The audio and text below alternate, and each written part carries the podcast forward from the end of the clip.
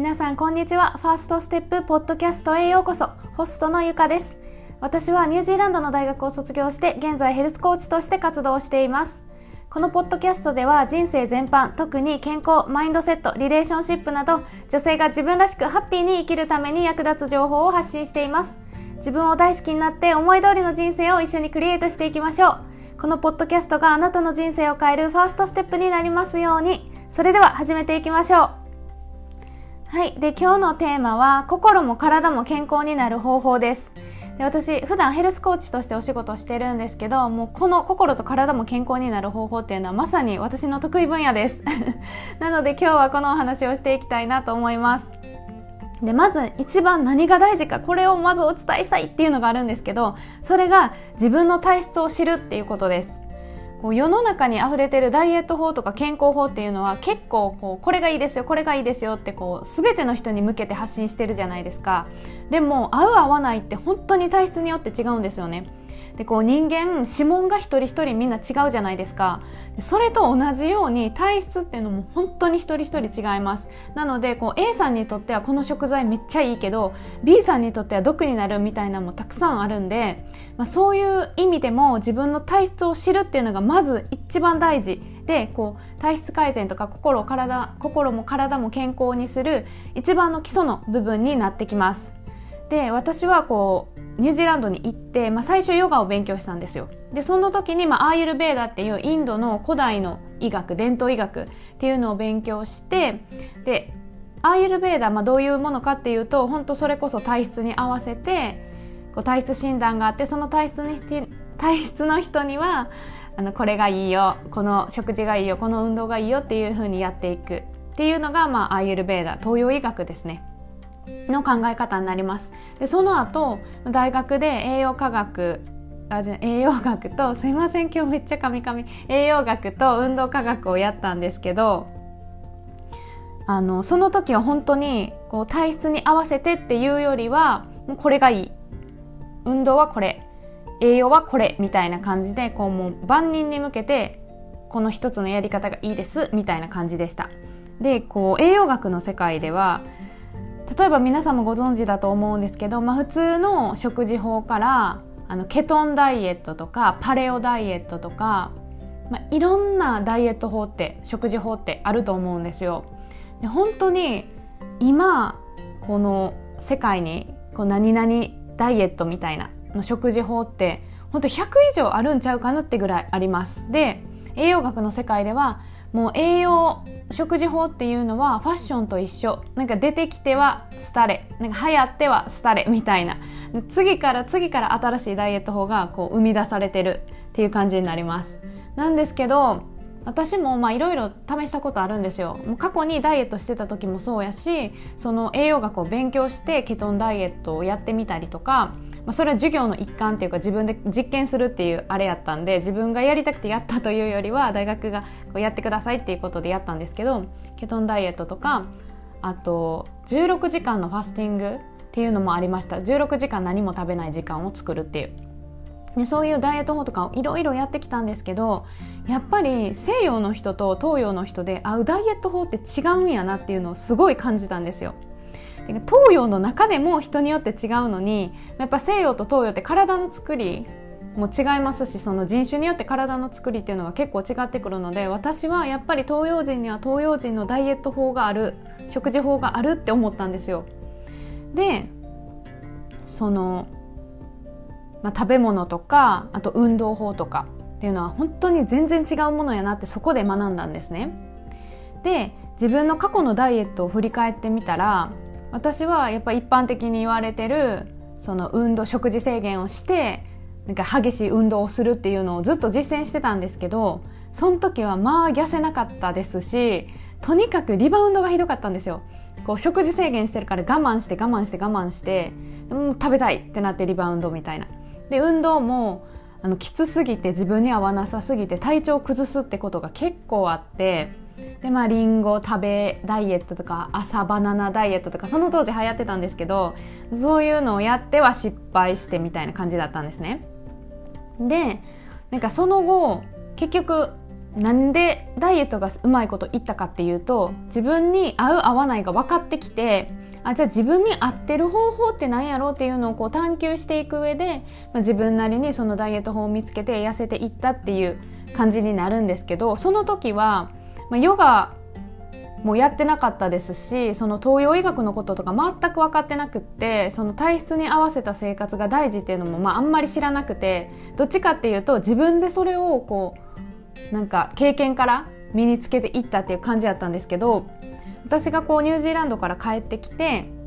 そのニュージーランドでアーユルベードを勉強したっていうこともありますし日本でまた漢方の勉強を始めたんですよね。漢方養生指導士っていう。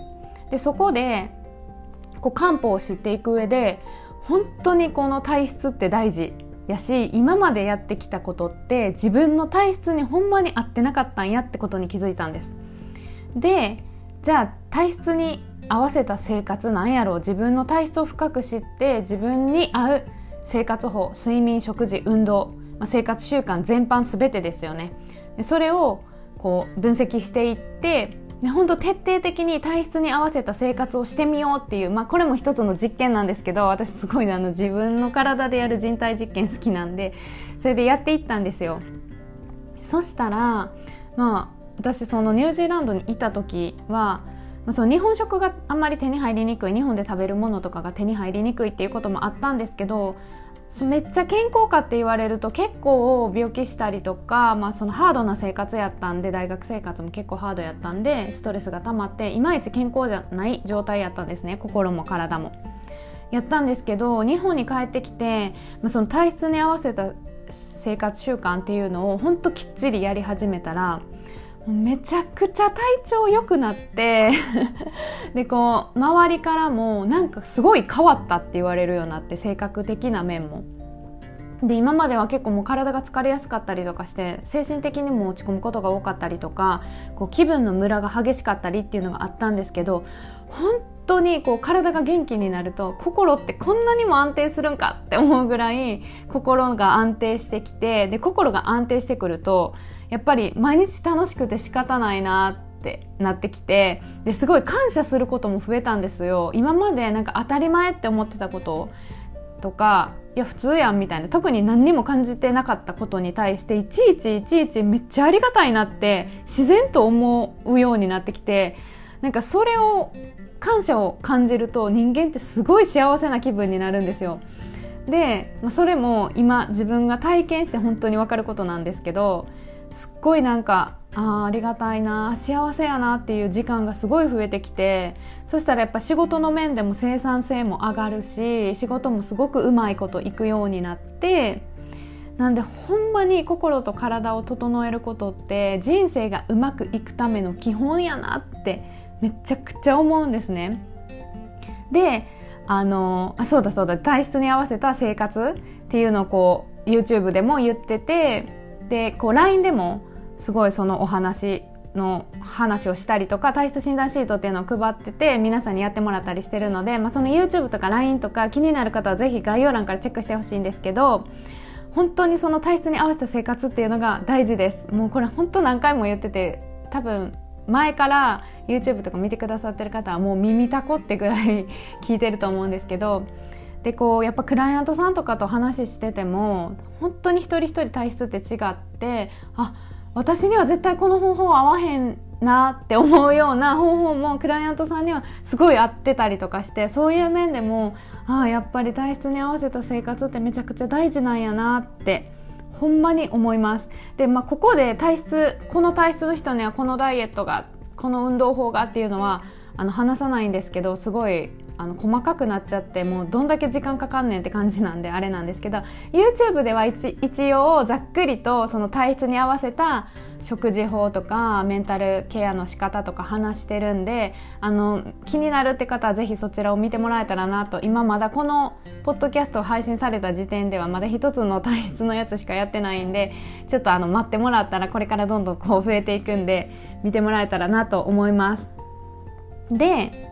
その、まあ、心が整ってきて体が整ってきて本当楽しくなるっていうのはそれはそうなんですけど日常生活で一つだけめちゃくちゃ気をつけてほしいことがあります。で何かっていうと人と比べないことですでこれなんでかっていうとこうせっかく体とか心が整ってきても、まあ、やっぱり何かしらその今までの自分の思考の癖やったりとかやってしまうことによって心がそっちに持っていかれてしまうっていうのがあるんですね。で、まあ、自分自身もそうやしこうクライアントさんの話を聞いてても一番思うのが人と比べる人がめっちゃ多い。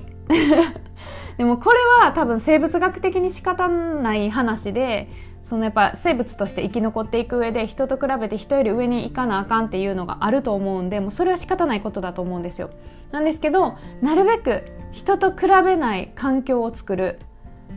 私が一番やってるのは、まあ、SNS とかをあんまり見ないようにするとかあとはまあ考え方を変えるマインドセットを変えるっていうのも大事なんですけど大前提として私はその人と比べることが100がやって一理なしなんじゃないかなと思ってます。とはいえ、まあ、人によってその考え方とか例えばやる気が出る方法っていうのは全然違うと思うんで負けん気が強くてこう人と比べることによって向上していける人はいいと思うんですよ。なんかこう人と比べてあ自分まだまだやなって思ってそこでめっちゃやる気出て向上していける人っていうのは基本的にはいいのかなとは思います。でそのそういう人はいいんですけど、まあ、とはいえ上には上がいるじゃないですか。で上の人と比べてると本当終わりがないんですよじゃあそこの段階に行った。じゃあ次もっと上がいる。じゃあ次もっと上がいるってなるじゃないですか。でその状態って欠乏感だと思うんですね。自分には足りてないっていう。でその状態でいることってすごいしんどくないですか？私は結構しんどくて。やっぱ自分に満足してる状態の時が心が安定してるなって思うので私は基本的には人と比べない環境づくりっていうのを大事にしてます。でそれがさっき言ったみたいに、まあ、SNS を見ないっていうのが一番やっぱり効果的やなって思ってて、まあ、私こう仕事上どうしても SNS をやらないといけないじゃないですか。その知ってもらうために。でこういうふうに配信してたりとかしてるのでどうしても仕事上見ないといけないってことは多々あるんですけどそれでもやっぱりこの自分のメンタルにいい人だけに触れるっていう努力はしてます。なんでちょっとでももやっとする人がいたら見ないようにするとか。っていうふうに、まあ、試行錯誤しながらそのどうやったら自分が人と比べずにこうマインドをこう安定していい気分で保てるかっていうのをいつも考えるようにしてます。でこうなんで人と比べないことが重要なんかっていうと、まあ、さっきも言ったように落ち込んでしまう人と比べて私ってダメなんやっていうふうに落ち込んでしまうっていうのもあるんですけどそもそも人と比べることがナンセンスやなって思う理由の一つが、まあ、みんな持って生まれたものって違うじゃないですか。それこそ体質だって違うし持って生まれたお顔も違うし体型も違うし例えば両親も違えば兄弟いるいないとかも違うしその状況環境っていうのは人によって全く違いますよね。なんでそもそも比べることがもうおかしい。比べるって大体似てるものっていうかその何て言うんでしょう。例えば実験とかでも同じ状況で同じようにやってどう違うかっていうのを比べるじゃないですか。でもそもそももう状況も違う環境も違う持って生まれたものも違う。なんか比べる要素がないのになぜか一つだけを比べてしまう例えばパートナーを比べるとかあの経済状況を比べるとかお仕事のキャリアを比べるとかいろいろあると思うんですけどそこだけを取って比べてももう全然その基本となる部分のその特徴っていうのが全然違うのに比べてもまあ意味ないんですよ基本的に。なんですけど人ってやっぱ比べちゃうじゃないですかその同じグループにいる人とか同じような環境の人っていうのを比べちゃうのでそこをじゃあ比べないようにするにはどうすればいいかなんですけどとにかく過去の自分と比べるようにしてみてください。自分っていうのは自分でも変わりないじゃないですか。なんで過去の自分と比べて今の自分が成長できてるか。でこの成長っていうのも例えば数字で現れてくるものやったら比べやすいと思うんですけど心の内側の変化っていうのはなかなか比べにくいですよね。でそんな時にすごいいいのがやっぱ日記をつけることなんですよ。で日記をつけると過去の自分の心の状態っていうのが目に見えてわかるんですね。例えば1年前私はこんなことで落ち込んでたこんな風に悩んでこんな生活をしてたっていうのを見るとあ今はもうそんなこと忘れてどうでもいいわって思ってて仕事に注力できてるっていう風になると私成長してるやんってなるじゃないですか。でも結構人間って過去のこともすぐ忘れちゃうんでもう 私の場合なんかほんま5分前のことすぐ忘れてるって感じなんで絶対にあの書き留めるようにしてます。で書き留めて過去のことを書き留めて今の自分と比べる。とこう目で見てわかるのであちゃんと成長してるって言ってそこでまた自分の自信につながったりあ自分って大丈夫できるできるって思えるようになるんですよ。なんでもう人はもうみんな違います。例えば宇宙人がいたとして自分と宇宙人比べないじゃないですか。でそれは何でかって言ったらもう宇宙人ってもう全く別のもんやと思ってるから。やと私は思うんですよ。なんで他人ももう全く別の生き物。って思う。そうすると、まあ、比べないですよね。で私は比べるよりも何やろ自分の理想とする人をあの見つけて何人か見つけてその人たちのマインドとかを取り入れる逆にようにしてます。なんでその人たちの SNS を見たりとかブログとか YouTube とか見てあこの人ってそういう風に考えるんや。自分もそうなりたいなって思ってそういう人たちの思考にいっぱい触れるようにしてます。そうするとなんかそれは比べるではなくてあ憧れ？なんか比べてはないんですよ。こうなりたいなみたいな。でそれも一人じゃなくて例えば仕事やったらこの人が理想。恋愛やったらこの人が理想みたいな感じでこうパート分けしていくとすごくいいなって思ってて大好きな人たちのマインドそれぞれのマインドを自分の中に組み込んでいってこう最強の自分を作るみたいなイメージです。でそういう風にしていくとすごいハッピーやし人と比べなくて済むからなんか心もギスギスしなくて済むしでハッピーになると体も心と体って本当つながってるので心が元気になると体も元気になるし逆もしかりで体が元気になると心も元気になるのででそういう風にしてうまいことを自分と向き合いながらこう心と体を元気にしていくっていうのが一番いい方法やと思います。はい、で今日ちょっと長々喋っちゃったんでざっくりまとめるとまずは一番やってほしいのは自分の体質を知ることです。でその次にやってほしいのがその体質に合わせて生活習慣を変えていくこと。特に食事と運動と睡眠とあとメンタルケアですね。